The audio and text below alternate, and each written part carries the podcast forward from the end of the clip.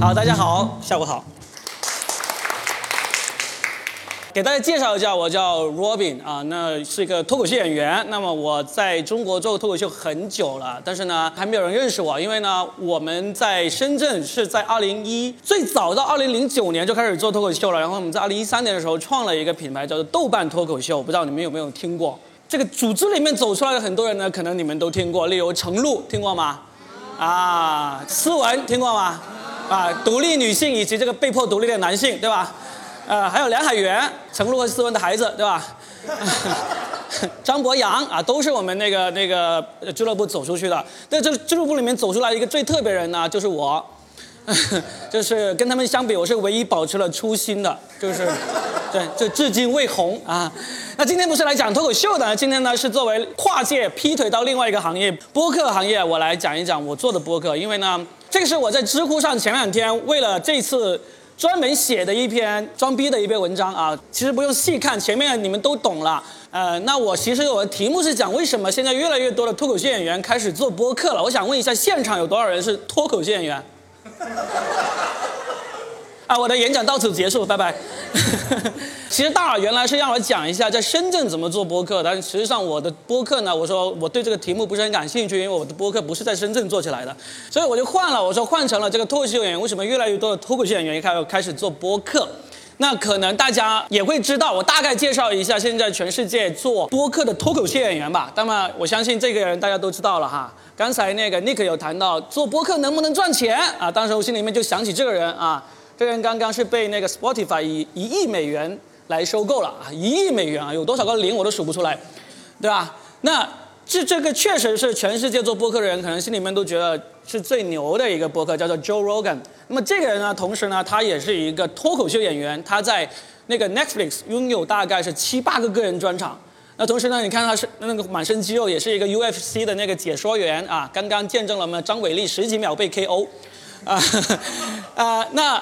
那这个是可能是播客界以及脱口秀界最著名的做播客的人了。那我们可以再往下看一看，也还有一位就叫做哦，不好意思，这个网络，啊，看来这个这里几位科技播客可以弄一下我们的路由器吗？现场演示一下，那个可以吗？OK，第二位呢，我凭着记忆告诉你，就是很著名的叫做 Bill Burr，Bill Burr 也是一个很著名的演员，脱口秀演员，也是在脱口秀界拥有非常高的名声。他有一个播客呢，也是全世界有那个嗯几十万的订阅，每一期都有那个上百万的那个播放，非常厉害的一个脱口秀，就 Bill Burr 啊，一个脱口秀界的喷子。那么再下一位就更厉害了，柯南，奥布莱恩柯南。那么大家可能有看过他的各种脱口秀以及节目的那个那个片段。这个柯南呢，他是大概是疫情期间，二零二零年才开始做播客的，但是凭着他个人的影响力，他的播客已经越做越好了。我在这篇文章里面有放了一段他的那个视频链接，他有讲了一段大概在牛津大学的一个讲座上面，他大概有讲了大概两分多钟，告诉大家他为什么要开播客。那么我想以。这么著名的一个人的嘴巴里面讲出来为什么要开播客，可能会对各位正在做播客或者准备做播客的各位呢有一个定心丸啊，总好过是我说出来或者 Nick 告诉你们说你们要做播客，要更有说服力。那他里面就特意讲到了，就是说播客可以让人和人真正的沟通，可以做到电视很多做不到的事情。他当时举了一个例子，他邀请那个呃 Phoebe，就是《老友记》里面那个 Phoebe。啊，来上他的节目，说我有个播客，你来上。然后菲比说什么？不用化妆，不用做头发，可以十分钟之后见。就他就举了这么一个例子，就播客可以让你不用露脸，你可以很真诚的打开自己。这是我觉得柯南这一段呢，值得我们每一个做播客的人，如果谁要问你，哎，你为什么要做播客？又不赚钱，你是不是傻呀？这样子，你可以告诉他，因为柯南说可以做，那我就做了，对吧？好，那么我介绍的就是这三位都是喜剧界以及脱口秀界的人，他们是做播客。那实际上做播客的人呢非常多，脱口秀演员非常多。呃，这是我从 Spotify 上面的一个截图，他专门有一个频道叫做 Comedy，就是把所有做那个播客的喜剧人都放在里面了，对吧？例如，例如就是每个柯南，这这个呃，我都不记得名字了啊，还有好几个都是这种。著名的脱口秀演员啊，包括包括这一位，刚刚因为这个跟未成年幼女而入狱了，好像已经，啊，但是不重要啊，还有崔娃这些都已经开播过，Amy Schumer 对吧？这些都是你看周快，这些都非常著名的这个脱口秀演员、喜剧演员，他们都开了播客。那他们为什么要开播客呢？其实，在国内很多人有问起我为什么做播客的时候，我经常会调侃的说一句：我说，但凡谁要是能够把视频做好，谁会想去开播客啊？你能够把视频做好，你能够有抖音、有快手的粉丝，你怎么会是想想做音频呢？但实际上这是调侃。在国外你可以看到那些他们都是在那个综艺节目、电影、电视上面都是非常成功的人，他们依然是开了播客，而且更新的非常积极，也非常用心的去做这个更新。那为什么呢？就是因为我自己在后面总结了几个，就是说为什么我们要要做播客。特别是脱口秀演员，我这个题目其实原本的题目叫做“所有脱口秀演员都应该开播客”，因为为什么？就像柯南所说的，播客是一个能够让人和人真正沟通，能够真正让你表达你自己想法的一个渠道。可能没有没有播客更能表达的了，因为你首先你在电视镜头前，在媒体前，或者在你自己的那个自拍杆前面呢，你面对镜头，你可能都会给自己加上一层这个面具。加上一个外壳啊，把自己装扮成啊，开个十级美颜啊，把自己装扮成一个真正的网红那种感觉，都无形中就会端起来。然后呢，你要是写公众号文章，毫无疑问，文章后面的你跟真实的你其实是差很远的。但是播客，你在麦克风前面侃侃而谈，或者你跟朋友对聊的时候，很多时候你会敞开心扉，特别是当你是一个很好的主持人，或者说你面对一个很好的主持人的时候，你会不知不觉的把你心窝子的话都掏出来讲。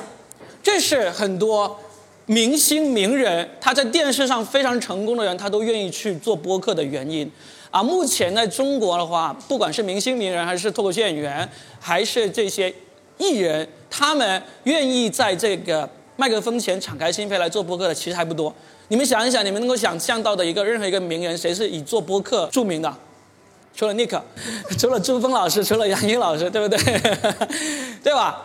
真的很难想象有哪一个。哪一个名人他是以做播客为为名的？甚至是那些广播节目的主持人，他都不做播客，因为广播节目的主持人，我其实我自己的那个播客名字叫做说的全是梗，我里面有一个定期更新的，是跟深圳交通频率的著名主持人佳倩，就 FM 幺零六二的佳倩一起来来录的。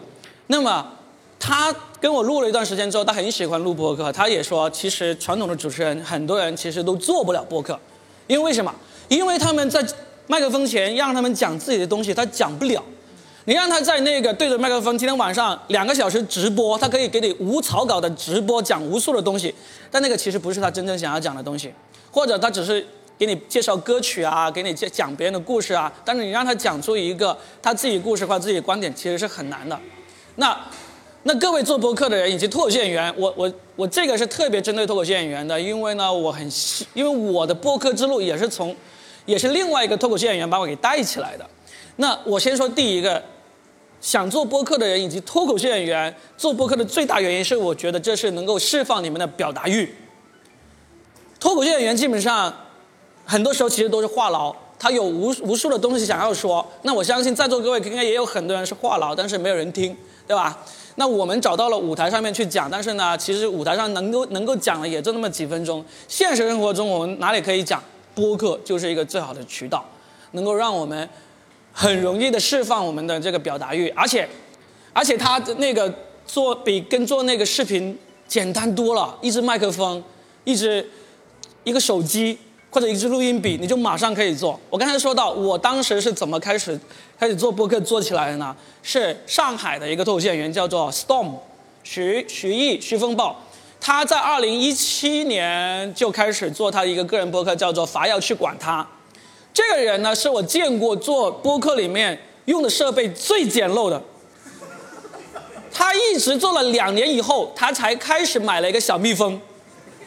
然后发了一条朋友圈说：“我去，好像打开了个新世界的大门，小蜜蜂的音质太棒了。”啊，我说：“哇，你是啥小蜜蜂啊？罗德吗？”他说：“不，买不起啊，买的是八十块钱的一个小蜜蜂。”然后呢，他竟然说打开了新世界的大门。那他之前的播客是怎么录的呢？他之前播客都是对着手机这样录的，高端一点就是带着麦克风、耳机，有耳有麦克风的耳机在录的。但是他硬是做了那么两年时间，才终于发现有个东西叫小蜜蜂，终于发现有个东西叫麦克风。他已经做了一百多期播客了。他有一些播客，他有一期最神奇的播客是他去马来西亚录节目，录完之后，他从机场开始录，录到上飞机，然后在飞机跑到那个飞机洗手间里面去录。就这么简陋的设备，他依然积累了不少的粉丝，然后呢，收听量相当不错。这就是坚持下来的结果。而且他在里面表达很真诚，而且他的播客完全不剪辑。有时候他沉默思考了三分钟，你就等着听三分钟的白噪音。样的人，他都可以坚持到现在，还在周更他的播客，为什么？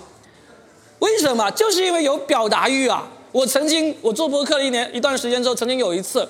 有一次我们说，哎，因为我们那时候都只在喜马拉雅上面更新嘛。有一次我们说，哎，我们看到我们好像账户上面有一个收益的，看看有多少钱。然后他就点进去了，然后他就说，嘿，喜马拉雅还不错，我做了两年都给了我八千块钱。我说哇，牛逼啊！然后我就打开看一看，我说大哥，起码给你算钱呢，小数点后面是有三位数的，所以你是八点零零零元。他做了两年多时间，收入了八点零零零元，然后把他给气疯了。他说有八千块钱还不错，就是这样。但是呢，依然依然是做这个，能够有让你有一个表达的空间。那么，这是我认为很重要的一点，就是能够让你释放表达空间。那么，第二点，现在呢，脱口秀界多了一个新的一个模式，可能在座各位不一定有这个条件去做。但是呢，这个模式呢，其实刚才 Nick 有谈到这个变现的一个问题。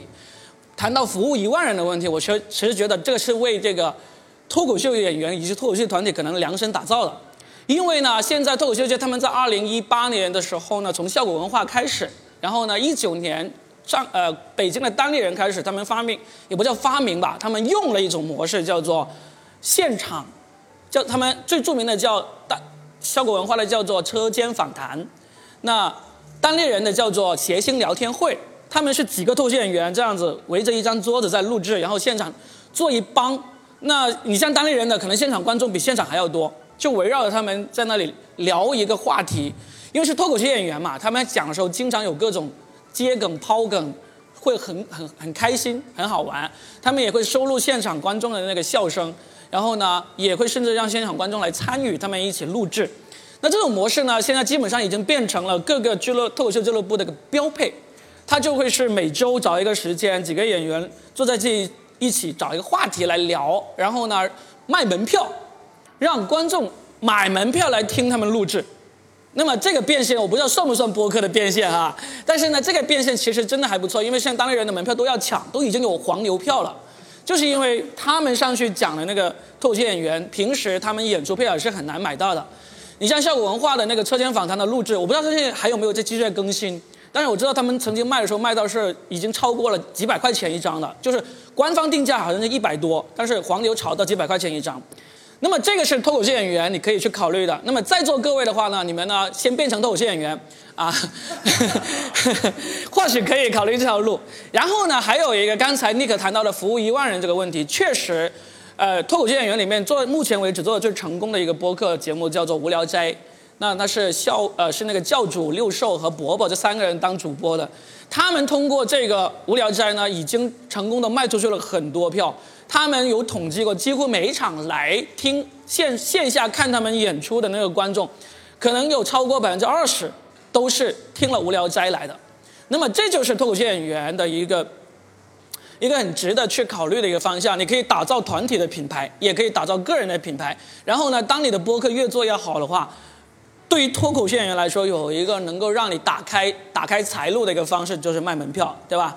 因为你做演出不也是卖门票？你发现有一天来听你录播客的比你的演出还要多，对不对？这时候你就可以自豪的说，老子是一个播客啊，然后才是个脱口秀演员，对吧？你可以这样考虑。那么，嗯，那么最后几分钟呢，我再讲到一个，就是啊，那个获得那个获得收益的一个一个方法，呃，一几个方法，这是我我问了一下总结出来的。那刚才。尼克老师也说，呃，做了这么久都没有什么收益。其实我觉得他是骗人的，嗯，是有收益的。首先呢，最小的收益一分钱，蚊子肉也是肉，对不对？一分钱的收入。那么在国内，你如果你是在喜马拉雅呀、呃网易啊、荔枝啊、蜻蜓啊，我知道他们很多人都在啊，QQ 音乐啊这些啊，呃，在上面做这个呃。做这个播客的话，你带来流量，他们会是有贴片广告的。你们的账户，如果你已经绑定了你的支付宝账户或者银行账户的话，你可能像 Stone 一样子，每隔三年你就能够获得八块钱的收入，很不错了，好不好？对吧？真的，你有没有八块钱靠天天收入，对不对？真的也是很不错。你 Stone 完全不知道，他就是两年前自己绑定了一下账户，三年之后就收获了八块钱，对不对？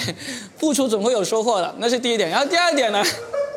第二点呢，等一会儿下一个那个主讲老师朱峰老师可能就很有很有很有这个，呃，这个证据可以证证明给大家，你是可以接到广告的，你是可以接到广告，你是可以有人会打钱让你去口播他们或者植入他们的。然后等一会儿朱峰老师、杨毅老师应该会有很多这样的经验介绍给大家，当然他的客户源可能就不会介绍给大家了啊。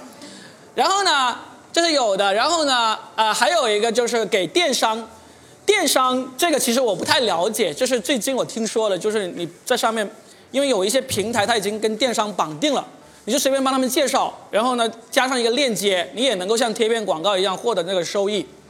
那么然后呢还有就是付费订阅，付费订阅的话，之前好像就只有喜马拉雅做的比较牛逼，对不对？但是最近世界变了，苹果播客也开始开了，开了这个渠道了，对不对？你也可以。做这个，通过这个付费订阅和付费节目来获得收益了，但是怎么做我不知道啊，因为我跟苹果人不熟，啊，然后呢，第五个就是签约成为呃平台独家主播，那个这个呢其实是对很多原教旨主义播客的人其实很不屑的，觉得播客就是自由的，我干嘛要签约一个平台，对不对？但是呢，你可以看到 Joe Rogan 也签约 Spotify 了，然后呢，后面好像还有我我不太了解，好像也有不少头部的也签约了。你真的，如果真的人家拿着大把钱来砸你，你会不想签约吗？我觉得不一定。但是呢，不管怎么样，不管你希望往哪个方向去做，最重要的是你能够把你的播客做好做起来，这样子别人愿意拿钱来砸你。如果你真的目的就是为了终将来终于有一天我要成为 Joe Rogan，我要成为下一个这个柯南，通过播客来赚钱的话，那先把这个做好。其实这个无论是在哪个行业都是一样的，不管你是抖音。快手还是微博的签约的，你都是积累到了足够的粉丝、足够的收听量、订阅量，才有可能往你身上砸钱，对吧？所以，我今天二十分钟刚好到，我在这里跟大家分享的，也就是这一点，就是，哎，不管你是出于什么目的来做播客，只要你开始做了，最重要一点，把你的内容做好，后面的事情水到渠成。啊，谢谢大家，我是 Robin，谢谢。